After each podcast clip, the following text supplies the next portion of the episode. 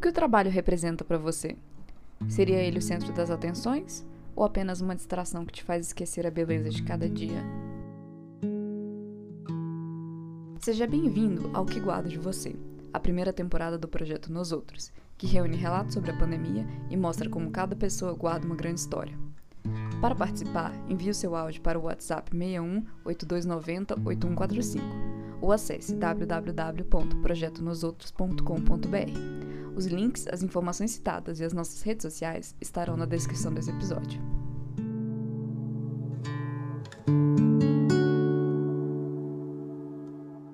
Durante a pandemia, a relação que tínhamos com o trabalho mudou. Cada vez mais as pessoas redescobrem alguns pequenos prazeres. Dentre elas está aqui um pai que vê a importância de tomar a decisão certa.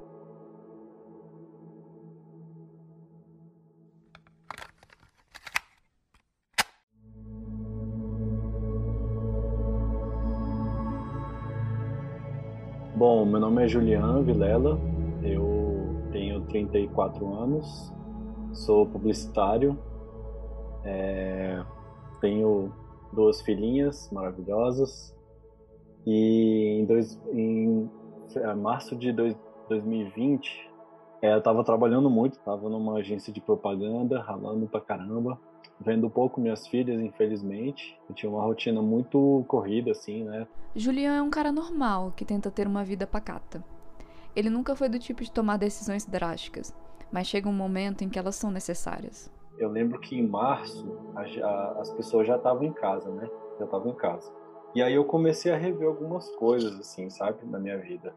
Eu comecei a passar mais tempo com, com a minha família e eu comecei a ver que o, trabalho não estava mais tão legal, assim, eu estava tendo, tendo uns momentos, assim, de, de divergência com, com algumas pessoas.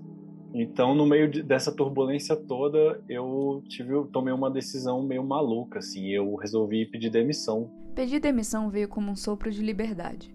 Ninguém quer estar preso em um lugar tóxico, e muito menos perder os momentos com quem se ama. Eu estava num, cara, uma mistura de, de emoções, assim, porque, por um lado, eu estava feliz de estar próximo da minha família, né, de meio que tirar essas férias, assim, do, da vida de trabalho, né, vida de adulto, é pelo menos de trabalho, né, é, porque eu fiquei em casa, praticamente, e eu fiz um freela aqui, outro ali, mas eu tive muito tempo livre com as minhas filhas, até porque logo no início as escolas fecharam, então até a gente arrumar algum jeito, né? Arrumar uma babá, alguém para ficar cuidando delas. É, eu passei um, um, bom tempo com elas.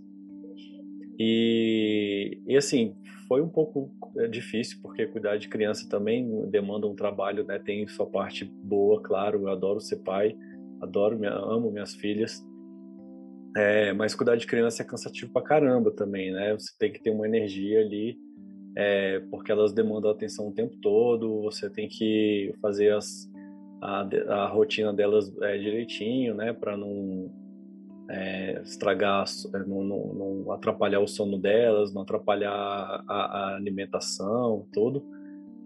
Mas a criança você precisa dar atenção para ela direto. Você não, não é assim, ah, tô presente aqui, mas estou no celular. A criança sente, ela quer que você interaja com ela. É, então não adianta nada eu estar tá no celular resolvendo coisa na frente da criança, sabe? É, você tem que estar tá presente mesmo, tem que brincar, tem que voltar a ser criança também. Suas filhas ficaram felizes em ter o pai por perto. No entanto, nessa vida agitada que temos, o trabalho se torna uma preocupação diária, e é por meio deles que construímos nosso padrão de vida. E para Julian era impossível não ficar temeroso com as consequências de sua decisão por um lado eu estava feliz de estar com os meus filhos, mas por outro eu nessa incerteza de saber se eu ia voltar a trabalhar ou não, se eu ia conseguir é, me recolocar no mercado de trabalho, seja na área que eu já atuava ou na outra área que eu queria mudar. É, essa incerteza ela é complicada, né, cara? Porque a gente tem uma reserva, como eu disse, né, eu tinha uma reserva financeira, mas não era para sempre, então eu precisava arrumar alguma coisa. E aí eu acho que passaram quase três meses até eu conseguir é, é, um emprego, né? Durante esse tempo, ele passou a experimentar os dois lados de uma mesma moeda. Porém, nesse cenário, a família sempre falará mais alto. É aí, esse, nesse momento, né, que você passa mais tempo em casa, que você começa a curtir mais a, a sua família. Por exemplo, eu não almoçava com as minhas filhas durante a semana, né? E aí eu mudei muita coisa. comecei a almoçar, comecei a, a tomar café da manhã com elas. E então eu, eu vi que eram, eram momentos que a gente tinha em família que, que eram muito importantes e minhas, minhas filhas são pequenas, então eu sei que esse início da vida delas é importante, né? E aí eu só pensava nisso, eu pensava, cara, até, até que ponto vale esse esforço de, de ficar se matando no trabalho para no fim das contas ver que, assim, não valia a pena, sabe? Para mim não valia a pena. Então, assim, é claro que eu sei que o trabalho é importante, mas eu queria eu queria buscar um, um lugar onde eu tivesse um equilíbrio maior. É, eu sei que não existe lugar perfeito, né? Principalmente em crise, mas existem lugares melhores. Então eu, eu, o que eu estava buscando era isso. E eu cheguei até a cogitar mudar de, de, área de atuação, né? Sair um pouco da propaganda, porque é, toda agência de propaganda é meio meio loucura, assim, a, a qualidade de vida é um pouco inexistente.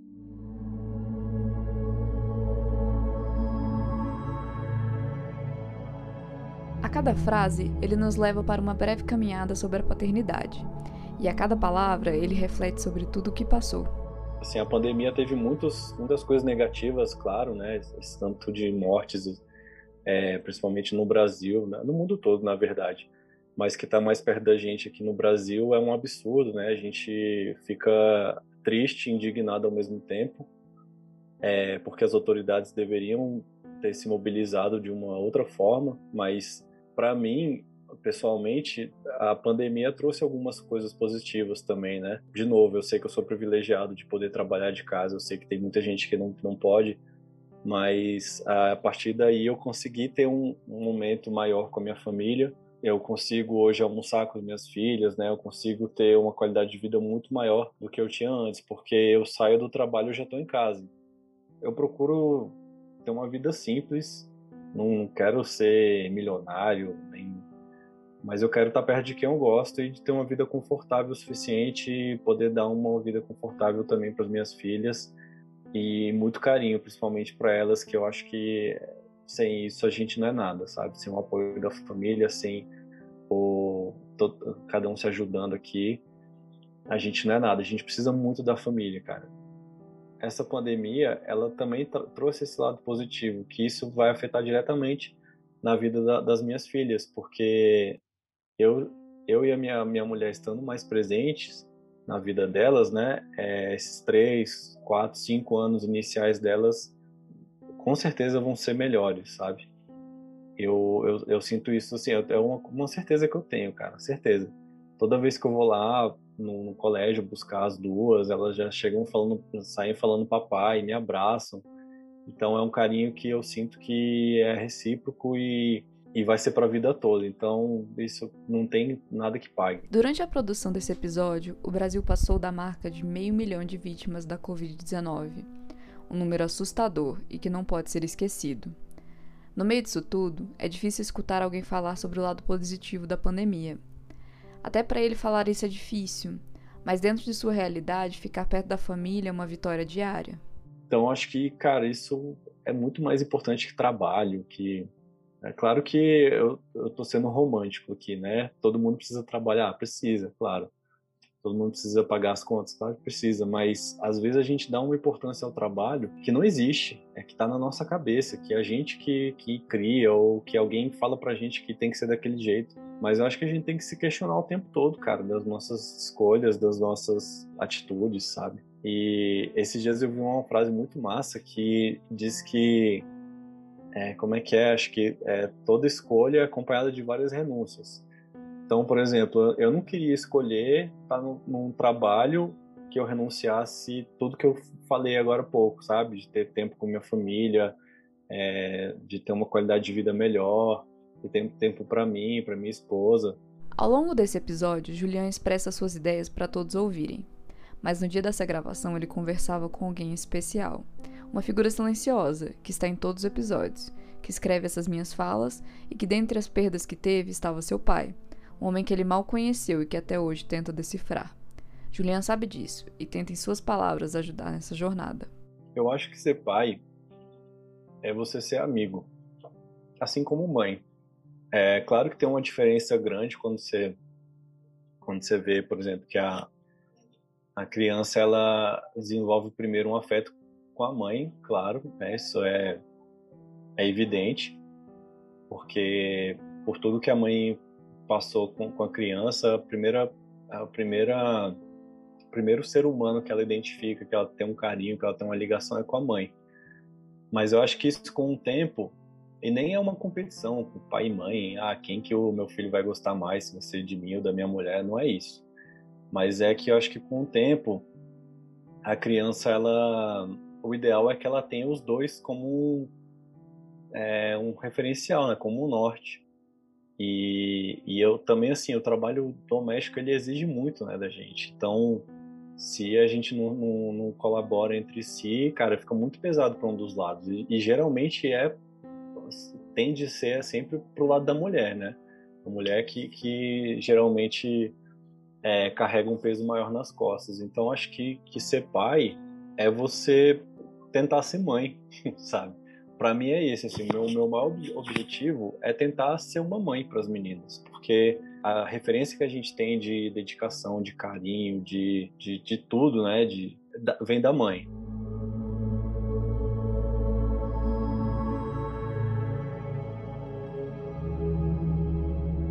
Ao escutar isso, esse rapaz entende muito bem o que ele quis trazer. Se não fosse por sua mãe, ele não teria nenhuma oportunidade. Para Julian, o ato de tentar ser uma mãe funciona como um lembrete do quão ruim as figuras masculinas podem ser. Tudo que ele mais quer é orgulhar a sua família, ajudar a sua esposa e aproveitar cada momento com as suas filhas. Isso para mim é uma inspiração. Tanto que assim, desde o início, cara, sempre troquei fralda, sempre dei banho, sabe? Eu acho que é o mínimo que a gente tem que fazer, é o mínimo e, eu, e uma vez eu também, eu lembro de uma, uma frase que um colega meu de trabalho falou uma vez, que ele falou assim, ele já tinha um, um, uma filha. E ele falou assim, cara, eu não sou amigo da minha filha, não. Acho que pai não, não tem que ser amigo de filho, não. Nada a ver isso. E eu fiquei encucado com aquela coisa, né? Eu falei, cara, será? Será que não? Só que assim, eu hoje lembrando disso, eu, eu não concordo não, cara. Eu acho que o, o pai a mãe tem que ser amigo do filho, sim, sabe? É, tem que ser aquela pessoa que o filho pode contar a hora que for para contar o segredo mais cabeludo.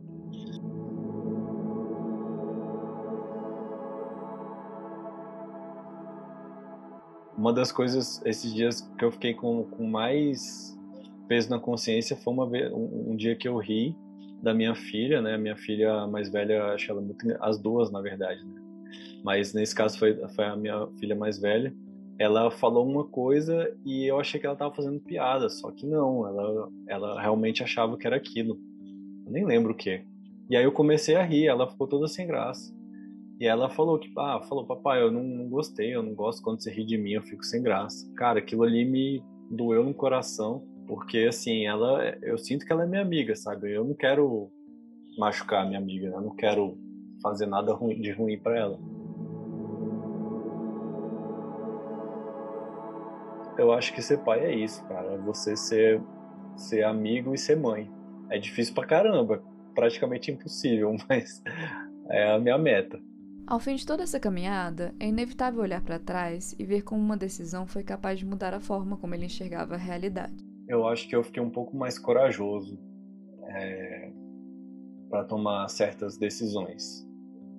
Eu acho que na hora do, da, da crise, assim, do, do vamos ver, eu eu fiquei mais corajoso em, em decidir principalmente meu lado profissional e porque assim por muitos anos eu vi, eu venho me incomodando com uma série de questões e eu sinto que desde que começou a pandemia, eu agora eu tenho mais certeza do, do que eu quero e do que principalmente do que eu não quero. Então eu tô mais corajoso no sentido de, ah, é isso, então vamos lá.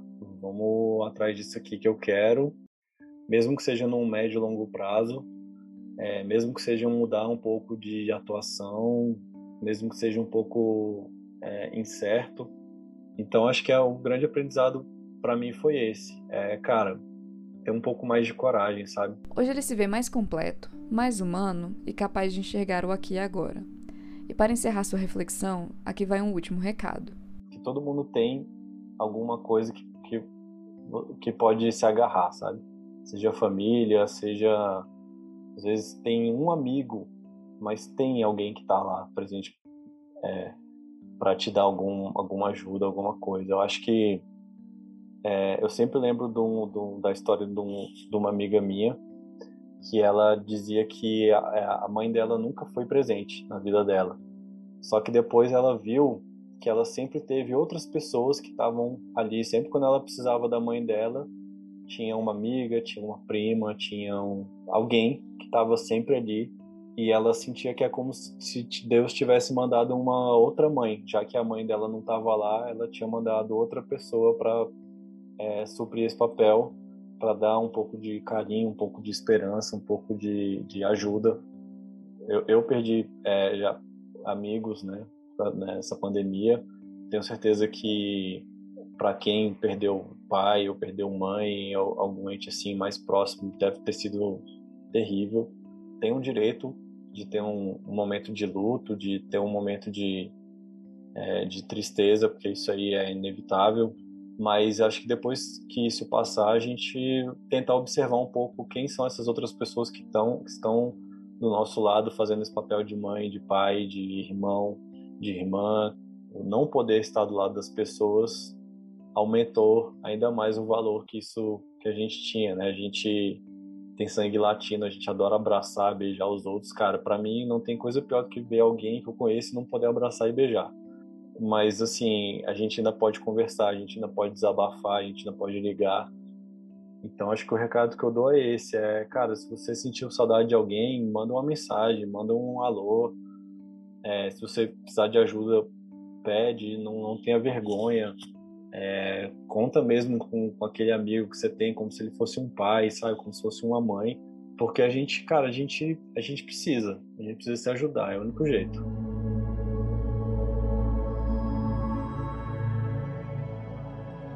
Essa é uma história simples, mas poderosa. Ainda mais quando você é um rapaz que mal pôde conhecer o próprio pai e que hoje tenta entender o impacto dessa perda. Mas existe alguém bem melhor do que eu para falar sobre isso. Escutar o que o Julian teve a falar me fez e me faz pensar bastante sobre a minha própria história, sobre quem eu quero ser. Para quem não me conhece, me chamo André. Eu sou o criador desse projeto e esse episódio em especial ele foi escrito direcionado para alguém, para mim. É até difícil falar isso, mas eu cresci em um ambiente pequeno, uh, tendo a minha mãe cuidando de tudo. E meu pai foi embora muito cedo. Ele apareceu algumas vezes, mas por muitos anos eu nem lembrava o rosto dele. Quando minha irmã faleceu, em junho de 2020, uh, eu estava na fila para o cartório para registrar o óbito, um processo muito dolorido e burocrático. Eu recebi uma ligação dele, muito tempo eu escutava a voz dele, para saber como que eu estava e eu contei dessa perda. Depois, no velório, ele apareceu e quando ele olhou pro caixão, ele confessou para minha mãe que era muito fácil ver o próprio filho meu pai não era pai da minha irmã. Ele tentou se aproximar. Em um breve tempo, eu comecei a entender quem era o meu pai. Assim, eu sei como que é o rosto dele, como que são seus jeitos, sua voz, sua personalidade, mas eu nunca cheguei a conhecer esse homem e até hoje eu não conheço. Poucos meses depois, ele faleceu de Covid uh, poucos dias antes do meu aniversário. Uma data que eu sempre uh, lembro como um dia que eu esperava uma ligação dele, eu esperava um contato. E naquele ano Eu sabia que essa ligação nunca ia acontecer. E em meio a tudo isso, em meio à perda, em meio ao que é ser um pai, eu ficava me perguntando por que, que ele não quis estar comigo. É dolorido pensar que o seu próprio pai não quer saber de você, que ele continuou olhando para o futuro enquanto você é só uma memória do passado. Eu olho para tudo e pergunto por quê? Por que, que ele não quis ser meu pai? O que, que eu fiz? Ah, é uma pergunta que dói bastante. E é por causa dessa pergunta que esse episódio nasceu. Uh, por mais mundana, tranquila e ordinário o relato de hoje possa ser, ele traz uma mensagem muito especial para mim. A de que eu posso ser um bom pai. No futuro, quando chegar a minha vez, eu espero me inspirar nessa simples história do Julian, num simples exemplo do que é ser um pai, do que era estar presente e contra a maré. Eu não queria escrever mais uma história sobre um pai ausente, mas eu queria criar um, um senso de esperança de que eu posso ser melhor. No meio dessa vontade, eu conheci o Juliano, trabalhei junto com ele, eu acompanhei de perto o seu processo de demissão. Então ele sempre foi uma figura que até trazia um certo espírito paterno para a equipe, por ser o líder da equipe mas que foi bom uh, escutar esse relato. Esse é um registro que vai ficar marcado entre o tempo e o espaço. Tudo que eu peço a você é que o escute, o respeite e absorva alguma coisa boa. Essa história é um lembrete de que eu vou tentar fazer um futuro melhor. Eu vou tentar ser alguém melhor. E onde meu pai esteja, eu espero que ele esteja em paz. Porque eu entendo hoje muito de como foi a sua criação, como foi o jeito que ele foi tratado, o jeito que ele via o mundo. E eu perdoo. Eu, do fundo do meu coração, eu perdoo eu perdoo pelas agressões com a minha mãe. Eu perdoo pela ausência, eu perdoo pelas marcas. E eu espero que ele encontre um pouco de paz, seja lá onde ele estiver.